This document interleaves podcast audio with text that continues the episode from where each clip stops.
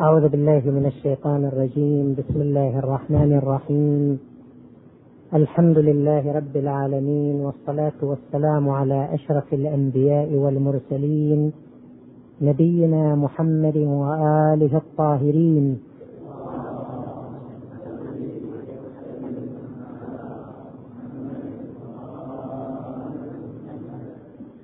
ورد عن أمير المؤمنين علي بن أبي طالب صلوات الله وسلامه عليه أنه قال في خطبة له جاءت في نهج البلاغة وغيره: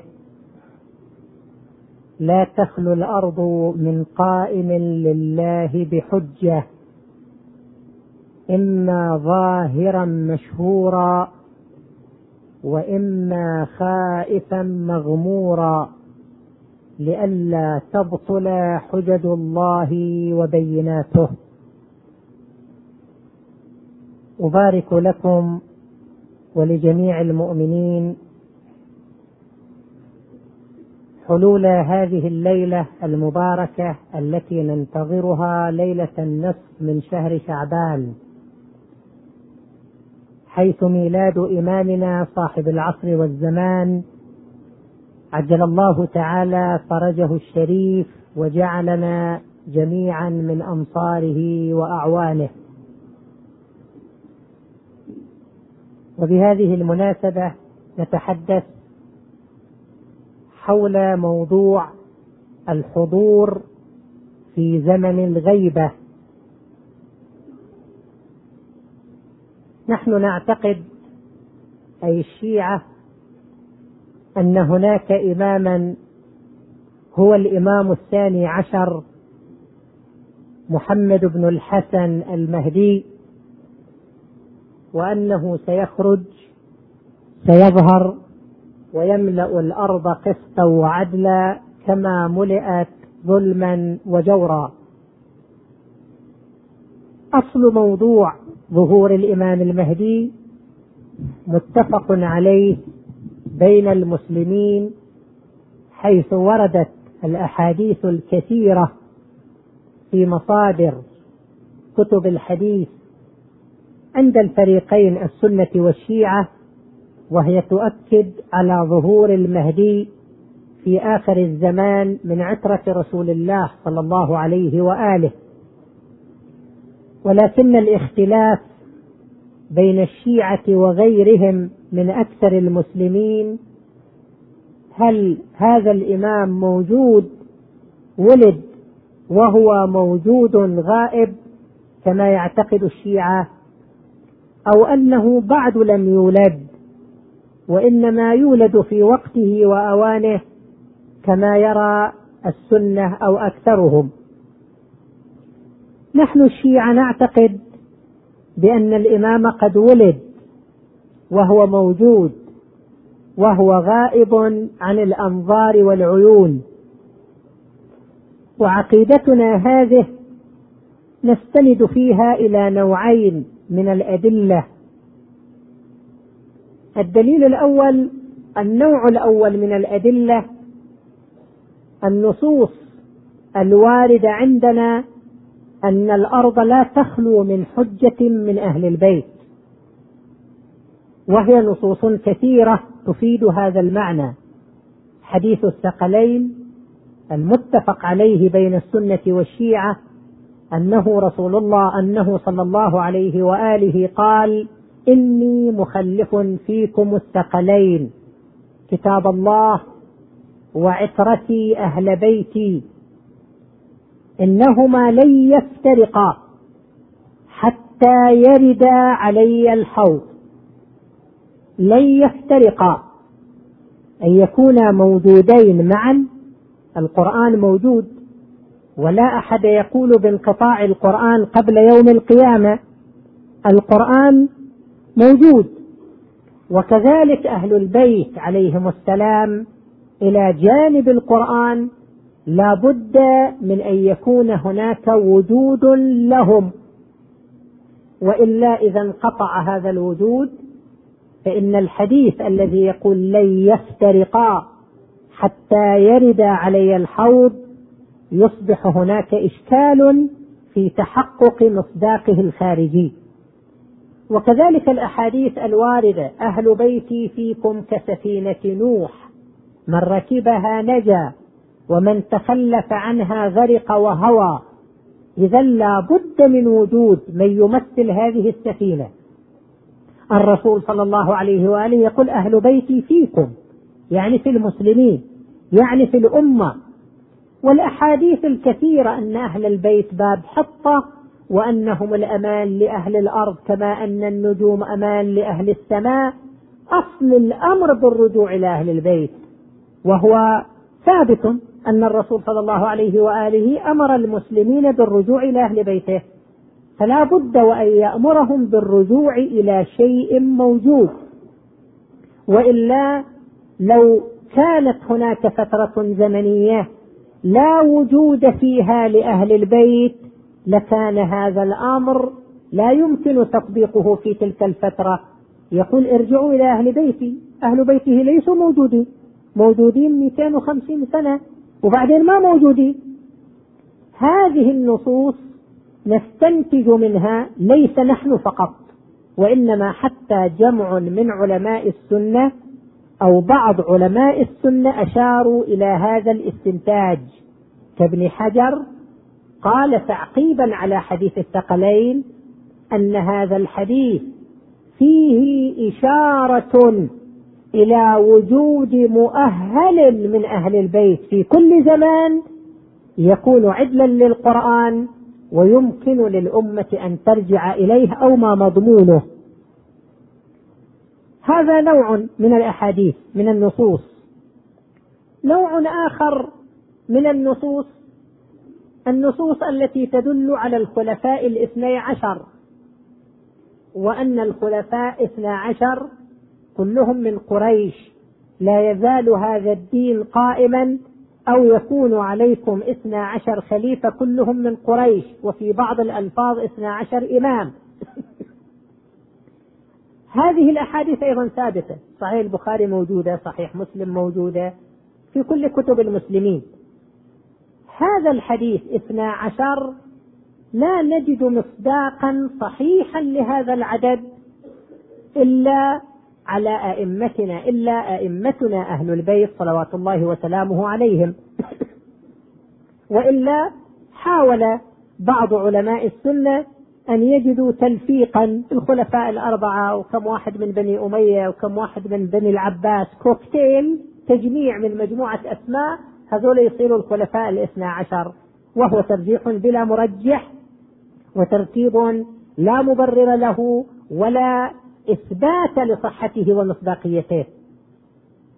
بينما هذه السلسلة الطاهرة أئمة أهل البيت صلوات الله وسلامه عليهم مصداق واضح لنزاهتهم ولادعائهم هم أنهم المصداق لهذه الأحاديث والنصوص.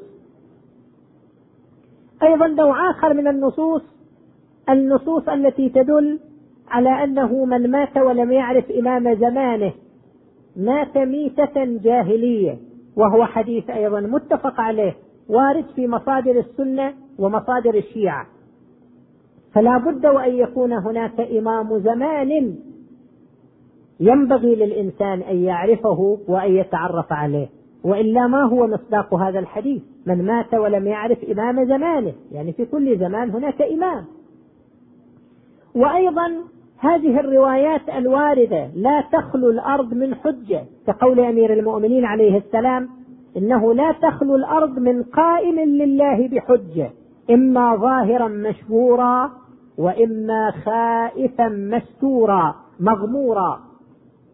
يسأل أحدهم الإمام جعفر الصادق عليه السلام: هل تخلو الأرض من حجة؟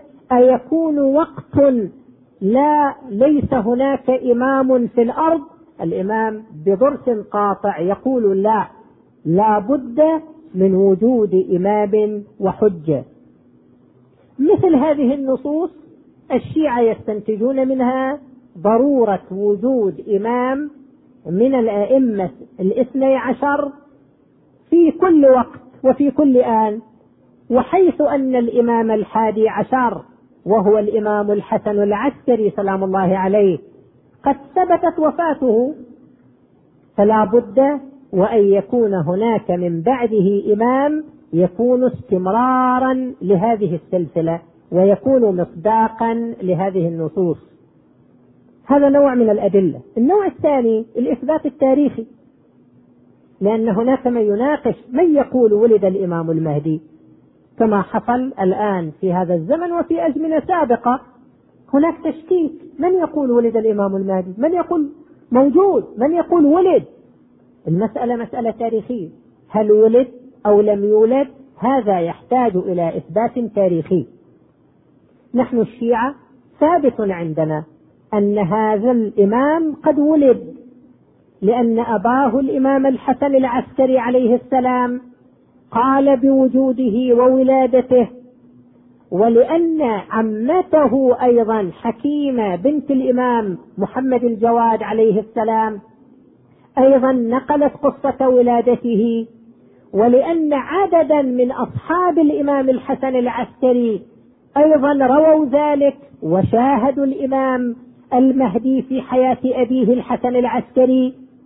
فعندنا روايات صحيحة، ليس شخص أو شخصان فقط عرفوا عن ولادة الإمام ورأوا الإمام وشاهدوه، وإنما عدد كثير. طيب، البعض يقولون هذه الروايات في مصادركم. نعم، نحن معنيون بما صح عندنا وثبت عندنا، وإنه لمن الغريب أن تأتي وتحاكم جماعة على أساس منظومة أخرى هم ليسوا معنيين بها وليست مرجعية لهم. كل مذهب كل مدرسة لها مرجعيتها ولها منظومتها. أنت تأتي تريد أن تحاكمني على أساس مرجعيتك أنت، على أساس منظومتك أنت. إذا أردنا مثال تقريبي، كل دولة لها قانون. أنا إذا كنت مواطن في دولة معينة فأنا معني بقانون هذه الدولة. تجي تقول لي لا، إحنا عدنا في بلدنا هالشكل القانون، هذا القانون يشكل مرجعية لكم ولا يشكل مرجعية لي. حينما نحن يثبت عندنا عن طريق رواة ثقات معتمدين نثق فيهم سند متصل متسلسل، والرواة فيه ثقات معتمدون ينقلون لنا عن ولادة الإمام محمد المهدي عجل الله تعالى فرجه وأنهم رأوه، نحن نأخذ بهذا الحديث. أنت تقول أثبت لي من خلال كتب أخرى ما موجود في صحيح البخاري، ما موجود في صحيح مسلم مثلا. طيب، صحيح البخاري صحيح مسلم مرجعية بالنسبة لك أنت، لكن ليس مرجعية بالنسبة لي أنا. أنا عندي المرجعية التي أعتمد عليها وأثق بها وأرجع إليها. المرجعية الموجودة عندنا كتب الأحاديث ورواة الأحاديث والنصوص المعتمدة الموثوقة، كلها تنقل لنا وتثبت لنا ولادة الإمام محمد بن الحسن المهدي عجل الله تعالى فرجه، وبالتالي الموضوع بالنسبة لنا ثابت ومتحقق. وواضح أن الظروف التي ولد فيها الإمام والتي لابست وفاة أبيه الإمام الحسن العسكري كانت تفرض نوعا من التعتيم، كانت تفرض نوعا من الإخفاء، لأن الخليفة العباسي والسلطة العباسية هي تعرف هذه الحقيقة، تعرف أن هناك إمام هو الإمام الثاني عشر، وأنه هو القائم، وأن على الأرض يتم بسط العدل، بسببه يتم بسط العدل. لذلك السلطة كانت قلقة من وجود هذا الرجل، من وجود هذا الإمام. وما ينقله التاريخ من إجراءات، كيف أنهم اعتقلوا زوجات الإمام وجوار الإمام العسكري وفتشوا البيت وشكوا في بعض جوار الإمام أنها حامل فأبقوها تحت الرقابة، وفتشوا كل دور الإمام وبحثوا، دليل على أن الوضع لم يكن وضعا طبيعيا. تجاه هذا الوضع غير الطبيعي كان من المعقول جدا أن تكون ولادة الإمام وأن يكون وجود الإمام محدود الانتشار. هناك من يعرف وهناك من علم وهناك من رأى هذا الرجل، ولكن ليس بشكل عام وعلني أمام جميع الناس بسبب الظروف المعاشة. على أنه حتى في مصادر إخواننا أهل السنة هناك عدد من المؤرخين ومن علماء الأنساب من تحدث عن ولادة الإمام محمد بن الحسن المهدي وأثبت ذلك. النسابة أبو نصر البخاري هذا توفي سنة 341 هجرية، كان حيا في سنة 341 هجرية ولا يعلم متى كانت سنة وفاته، يعني من أعلام القرن الرابع الهجري. هذا نسابة متخصص في علم الأنساب، عنده كتاب سر السلسلة العلوية وهو كتاب معروف ومطبوع. في هذا الكتاب يتحدث عن محمد ابن الحسن العسكري وأنه ولد وأنه ابن الإمام الحسن العسكري. هذا واحد. النسابة العمري في كتابه المجدي في أنساب الطالبيين وهو من أعلام القرن الخامس للهجرة أيضا يتحدث عن الإمام محمد ابن الحسن العسكري. والمؤرخون عدد من المؤرخين، ابن الأثير في الكامل في التاريخ يتحدث عن ولادة محمد بن الحسن المهدي، يذكر في أحداث سنة 260 هجرية وفيها توفي الحسن بن علي العسكري، ثم يقول وأعقب ولده محمد ابن الحسن. هذا ابن الأثير. ابن خلكان في وفيات الأعيان أيضا يتحدث عن ولادة الإمام المهدي.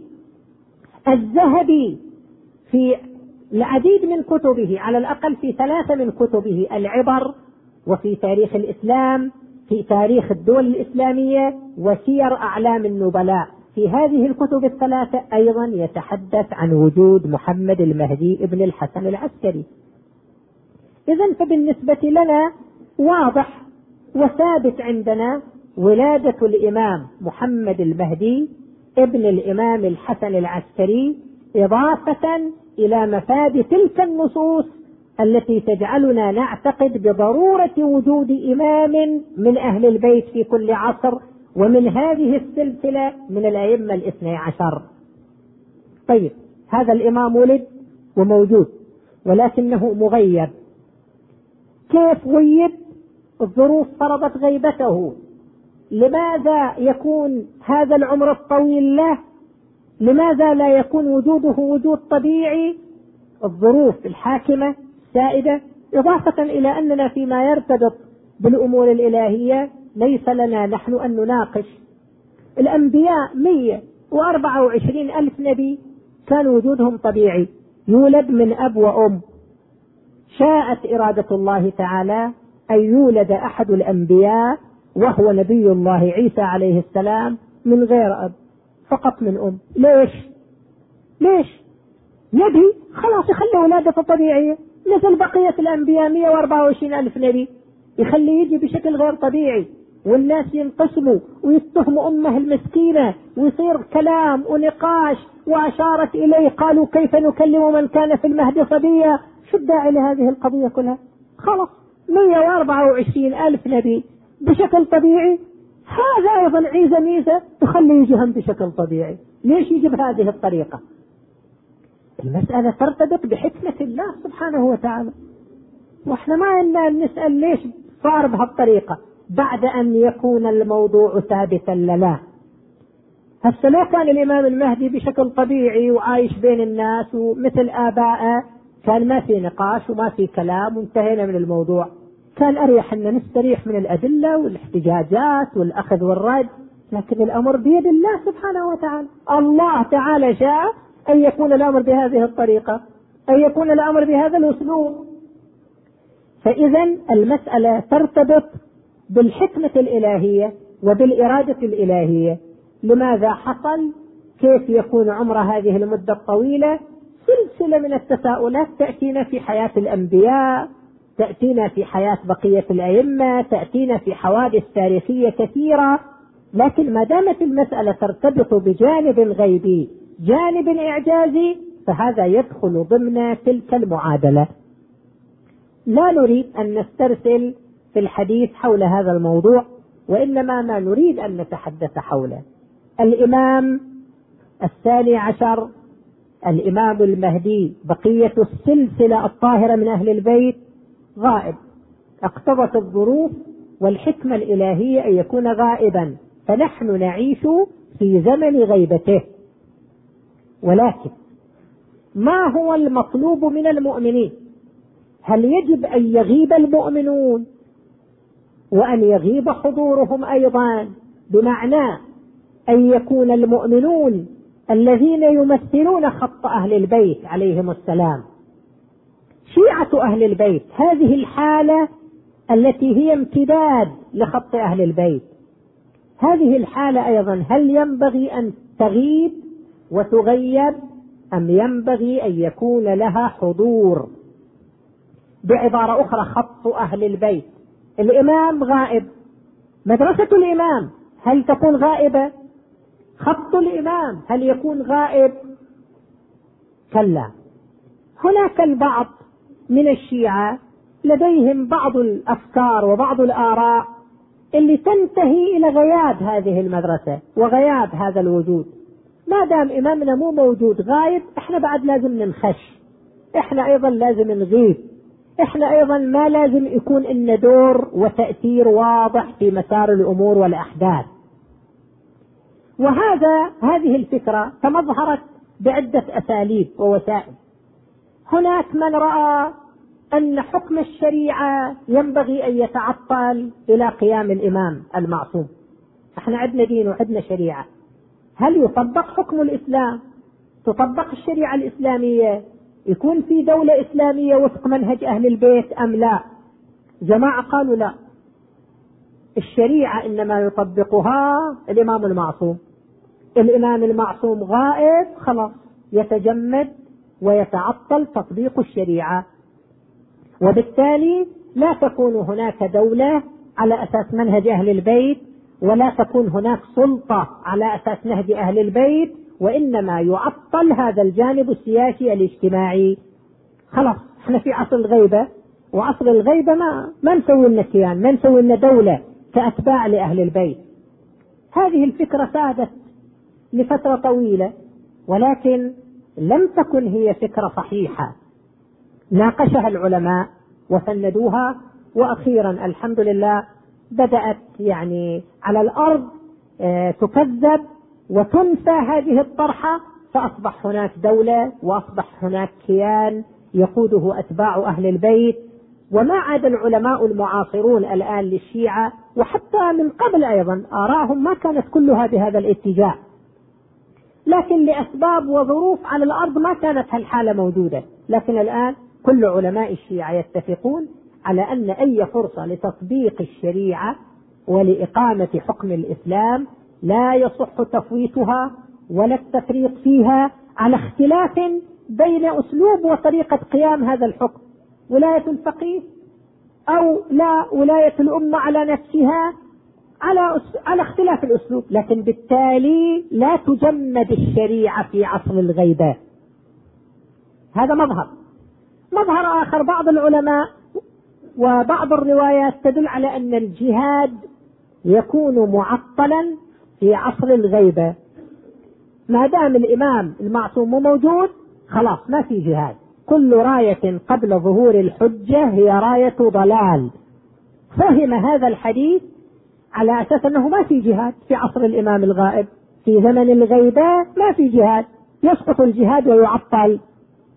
ولكن في الواقع هذا الكلام أيضا مردود وغير صحيح. بالطبع الجهاد نوعان، هناك جهاد ابتدائي وفيه كلام أنه هل المسلمون يبدأون الكفار بالقتال من دون أن يكون الكفار قد اعتدوا عليهم؟ هناك نقاش. بعض العلماء المحققين يرى لا، ما عدنا احنا جهاد ابتدائي، احنا جهادنا في الإسلام كله جهاد دفاعي، إذا اعتدى علينا أحد نحن ندافع عن أنفسنا، أما نروح نجاهد ونقاتل الآخرين من أجل أن يدخلوا في الإسلام لا، ما عدنا هذا الأمر. الجهاد الدفاعي لا يتوقف، الجهاد الدفاعي لا يتوقف على وجود الإمام المعصوم، وإنما هو باب مفتوح، كما قال أمير المؤمنين عليه السلام: الجهاد باب من أبواب الجنة فتحه الله لخاصة أوليائه. هذا الباب غير مغلق. طبعا كيف يكون الجهاد؟ الجهاد بالسيف أو بالسلاح هذا مظهر من مظاهر الجهاد، جاهدوا في سبيل الله بأموالكم وأنفسكم وألسنتكم، جهاد أنواع وأشكال. إذا القول بتجميد مبدأ وفريضة الجهاد في عصر الغيبة أيضا ليس شيئا صحيح. البعض رأى أنه حتى صلاة الجمعة مثلا، صلاة الجمعة ما دام في عصر الغيبة ما تقام صلاة الجمعة، حتى أن بعض علماء الشيعة يرى تحريم إقامة صلاة الجمعة في عصر الغيبة، حرام أصلا ما يصح إقامتها. هناك فقهاء يرون هذا الرأي، بينما في المقابل عندنا فقهاء يرون وجوب إقامتها في كل العصور ولكن بشروط. والرأي السائد عند مراجعنا المعاصرين التخيير، يعني هناك تخيير بين صلاة الظهر وصلاة الجمعة على اختلاف في المسائل الفقهية، لكن الحمد لله الآن صلاة الجمعة عند الشيعة تقام في أكثر من بلد وفي أكثر من مجتمع. إذا غيبة الإمام لا تعني غيبة وتغييب خط الإمام ومدرسة الإمام والحالة المرتبطة بالإمام. وهنا لا بد لأتباع الإمام، لا بد لشيعة أهل البيت عليهم أفضل الصلاة والسلام أن يسجلوا حضورهم. احنا في زمن الغيبة، ولكن مطلوب منا الحضور، أن نكون حاضرين، أن نسجل حضورنا. الإمام إذا كان موجود ماذا يعمل الإمام؟ ما هو دور الإمام؟ بالمقدار الممكن علينا أن نقوم بكل المهام التي يقوم بها الإمام بمقدار إمكانيتنا.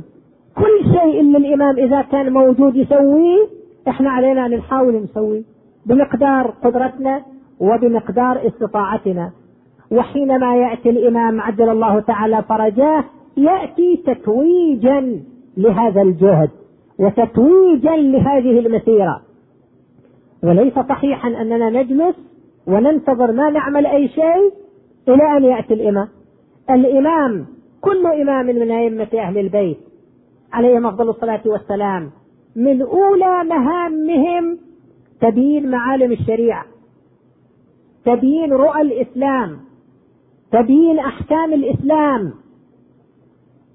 تبيين منهج الإسلام في مختلف الأمور. هذه المهمة لا يصح أن تعطل، وإنما الشيعة بفقهائهم بعلمائهم بمفكريهم ينبغي أن يسدوا هذا الفراغ بمقدار استطاعتهم. صح لا نستطيع أن نقوم بهذه المهمة بالشكل الدقيق التي يقوم بها الإمام المعصوم. الإمام المعصوم يكشف عن حكم الله القطعي مو ظني، يعني الإمام لما يقول كلام خلاص هذا حكم الله، لكن المجتهد إذا قال كلام احنا ما متأكدين أن هذا هو رأي الشرع، هذا طريق ظني، لكن الشرع أمرنا بأن نتعبد بهذا الطريق. فإذا في عصر الغيبة في زمن الغيبة يجب أن يقوم أتباع الإمام بإنجاز هذه المهمة، تبيين مفاهيم الدين، أحكام الدين، رؤية الإسلام حول قضايا الحياة. هذه مسألة ومهمة كبيرة. بالطبع لا تقتصر المسألة على الفتاوى الفقهية في كتاب الصلاة والعبادات والطهارة، هذا شيء موجود في الغالب متوفر، يعني فقهانا ما قصروا، وإنما تبيين رؤية الإسلام في مستجدات العصر. قضايا كثيرة جديدة في حياة البشر، هناك مستجدات فكرية تحتاج إلى تشريع، قضايا تحتاج إلى أحكام وتشريعات. هنا مهمة فقهاء مدرسة أهل البيت ومفكروا مدرسة أهل البيت أن يملأوا هذا الفراغ وأن يقوموا بهذا الدور. وقد خلف لهم أئمتهم صلوات الله وسلامه عليهم تراثا كبيرا ثريا بإمكانهم من خلال دراسة تراث أهل البيت وما نقل عن أهل البيت أن ينجزوا هذه المهمة بشكل جيد.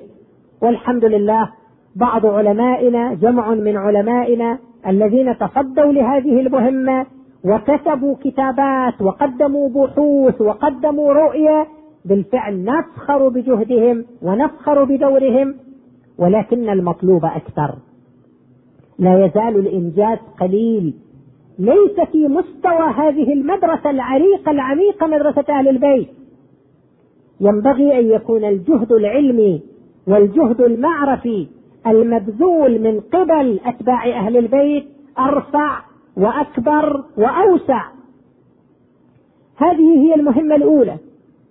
المهمة الثانية إيصال فكر أهل البيت ورأي أهل البيت وصوت أهل البيت للآخرين من المسلمين بل ومن أبناء البشر من البشرية جمعاء. أهل البيت عليهم السلام في حياتهم كانوا يعيشون ضمن حصار، وبالتالي لم تصل أخبار أهل البيت، آراء أهل البيت، سيرة أهل البيت ما أخذت مداها لا في داخل الأمة ولا خارج الأمة، وهذا أمر ملحوظ. نجد أن هذا الأمريكي الذي كتب كتابا عن 100 الأوائل 100 اعتبرهم هم عظماء تاريخ البشر، أصلا ليس في هذه 100 أحد من أئمة أهل البيت. تحدث عن رسول الله صلى الله عليه وآله واعتبره الأول من كل عظماء البشرية، ولكن أين الحديث عن الإمام علي؟ أصلا لم يصنفه ضمن عظماء البشرية ضمن عظماء البشر.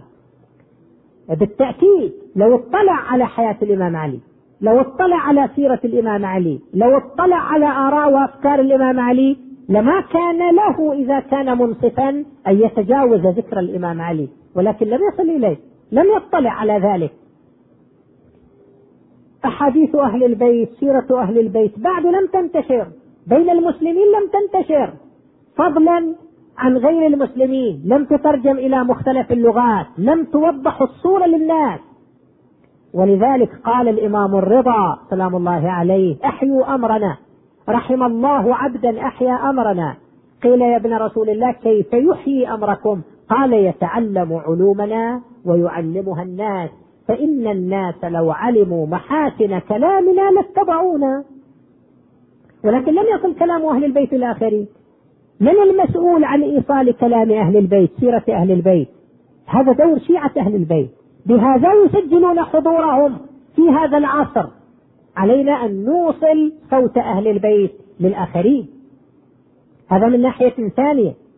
من ناحية ثالثة، علينا أن نقدم النموذج المشرق، لأن الإمام في وجوده يقود نموذجا مشرقا، يعني أتباعا لمعاه يشكل نموذج صحيح وصادق ومشرق لأحكام الإسلام ولتعاليم الإسلام. شيعة أهل البيت في هذا العصر يجب أن يقدموا هذا النموذج المشرق، فيسجلون حضورهم.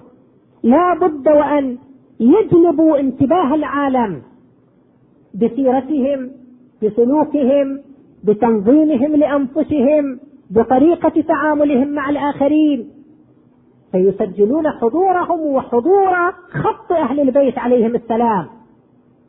الآن الحمد لله الفرصة أصبحت متاحة، خط أهل البيت، شيعة أهل البيت بالفعل بدأت كثير من الجهات، كثير من الفئات، كثير من الشخصيات، من الدارسين داخل الأمة الإسلامية وخارج الأمة الإسلامية، بدأت تلتفت إلى ظاهرة خط أهل البيت وشيعة أهل البيت في سلوكهم، في طريقة تعاملهم، خاصة في هذا العصر اللي الإسلام يواجه حملة شعواء، اللي الإسلام يواجه تشويه كبير من قبل دول الاستكبار العالمي. هذا التشويه له أسباب، مو كل اعتداء خارجي له أسباب داخلية. من الأسباب الداخلية أن ما عرض من الإسلام لم يكن بطريقة سليمة صحيحة. جهات عرضت الإسلام عرض شوه الإسلام، عرضت الإسلام وكأنه دين إرهاب، دين قمع، دين استبداد، دين تجاهل لحقوق الإنسان، دين قمع للحريات. ومع الأسف أن المساحة الأوسع في تاريخنا الإسلامي وفيما ينقل من تراثنا الإسلامي تؤيد هذه الصورة. شوف تاريخنا الإسلام، حكم الأمويين، حكم العباسيين، حكم العثمانيين، والحكومات اللي استمرت في تاريخنا الإسلامي. هذا التاريخ هل يقدم صورة مشرقة عن الإسلام؟ هناك نواحي مشرقة، ولكن المسار العام وخاصة في مجال تداول الحكم والسلطة وطريقة التعامل مع الناس في الواقع هي طريقة سيئة وغير مشرفة. لا يستطيع الإنسان المسلم أن يعتز بمسيرة الحكم والسياسة في التاريخ الإسلامي، وهذا ما بدأ يكتب عنه الباحثون. التراث الذي ينقل أيضا، كثير من الروايات من الأحاديث من النصوص التي تنقل من تراثنا الإسلامي جزء كبير منها يعطي صورة غير إيجابية عن الإسلام، ولكن حينما نقرأ في تراث أهل البيت عليهم السلام، سيرة أهل البيت، تعال أعرض سيرة أمير المؤمنين علي بن أبي طالب، 5 سنوات تولى الحكم، تعال أعرض سيرة في الحكم. هل يستطيع أحد من البشر ممن يعيشون حالة الديمقراطية الحرية احترام حقوق الإنسان، هل يستطيع أن يجد مأخذا في سيرة علي بن أبي طالب؟ هل يستطيع أحد أن يقول أن عليا انتهك حقا من حقوق الإنسان أثناء خلافته، صادر شيئا من الحريات أثناء خلافته؟ أبدا. فترة خلافة الإمام علي تقدم صورة مشرقة ناصعة لطريقة الإسلام في إدارة المجتمع في الخلافة والحكم. سيرة أئمة أهل البيت عليهم السلام، الآثار الواردة عنهم، اقرأوا عهد الإمام علي لمالك الأشتر، فضل هذا منهج أهل البيت. أهل البيت رأيهم في الحكم هذه الطريقة، عهد الإمام علي لمالك الأشتر. هل يستطيع أحد أن يجد ثغرة أو مأخذ على هذا العهد أو على هذا المنهج؟ نعم، عندنا مشكلة نشترك فيها مع بقية المسلمين، أن تراث أهل البيت هو الآخر لم يسلم من الدس ومن التشويه ومن سوء الفهم. هذه مشكلة صح موجودة. وعلى الشيعة في العصر الحاضر أن يقوموا بمهمة تنقية هذا التراث لإبراز الصورة المشرقة لأئمتهم كما هي في حقيقتها وواقعها. هذه بعض المهمات. وهنا على الشيعة بشكل خاص أن يقوموا بدورهم في أمتهم وفي المجتمع البشري. الشيعة في أي بلد من بلدان المسلمين لا يشكلون كيانا خاصا بحيث يهتمون بوضعهم الخاص فقط، وإنما هو جزء من أوطانهم، جزء من أمتهم، ولذلك عليهم أن يتحملوا آلام هذه الأمة وآمال هذه الأمة في أي وطن من الأوطان. الشيعة هم جزء من وطنهم، عليهم أن يتحملوا مسؤوليتهم تجاه الوطن، خدمة الوطن، الدفاع عن الوطن، تقديم الآراء، تقديم المقترحات.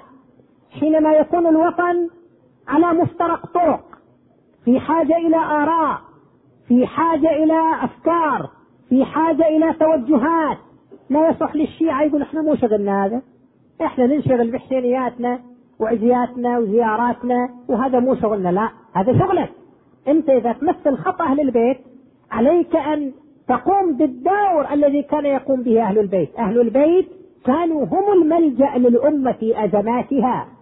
أولم يقل الخليفة الثاني عمر بن الخطاب: لولا علي لهلك عمر، لا أبقاني الله لمعضلة ليس فيها أبو الحسن. وكذلك بقية الأئمة كانوا ملجأ للأمة في مشاكلها. الآن الأمة تعيش مشاكل، تعيش تحديات. أتباع أهل البيت يجب أن يتحملوا مسؤوليتهم، ويجب أن يبرزوا عن أنفسهم الصورة المناسبة. الليلة عندنا ليلة النصف من شهر شعبان، مناسبة مهمة وكريمة عند شيعة أهل البيت. في مثل هذه المناسبات العامة الآخرون ينظرون إلى الناس من خلال مناسباتهم العامة، كيف يحيوا هذه المناسبة، كيف يتصرفون، كيف يتعاملون. علينا أن نعطي في مثل هذه الليلة، في احتفالات هذه الليلة، صورة مشرقة عن خط أهل البيت وعن شيعة أهل البيت.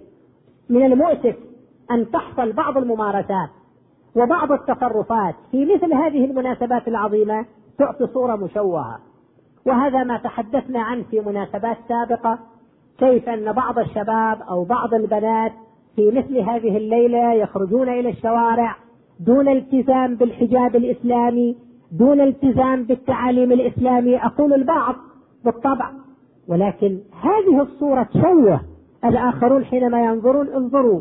هكذا يكون وضع الشيعة، هذه مناسبات الشيعة، مع أن الإمام الصادق عليه السلام يقول كونوا زينا لنا ولا تكونوا شينا علينا.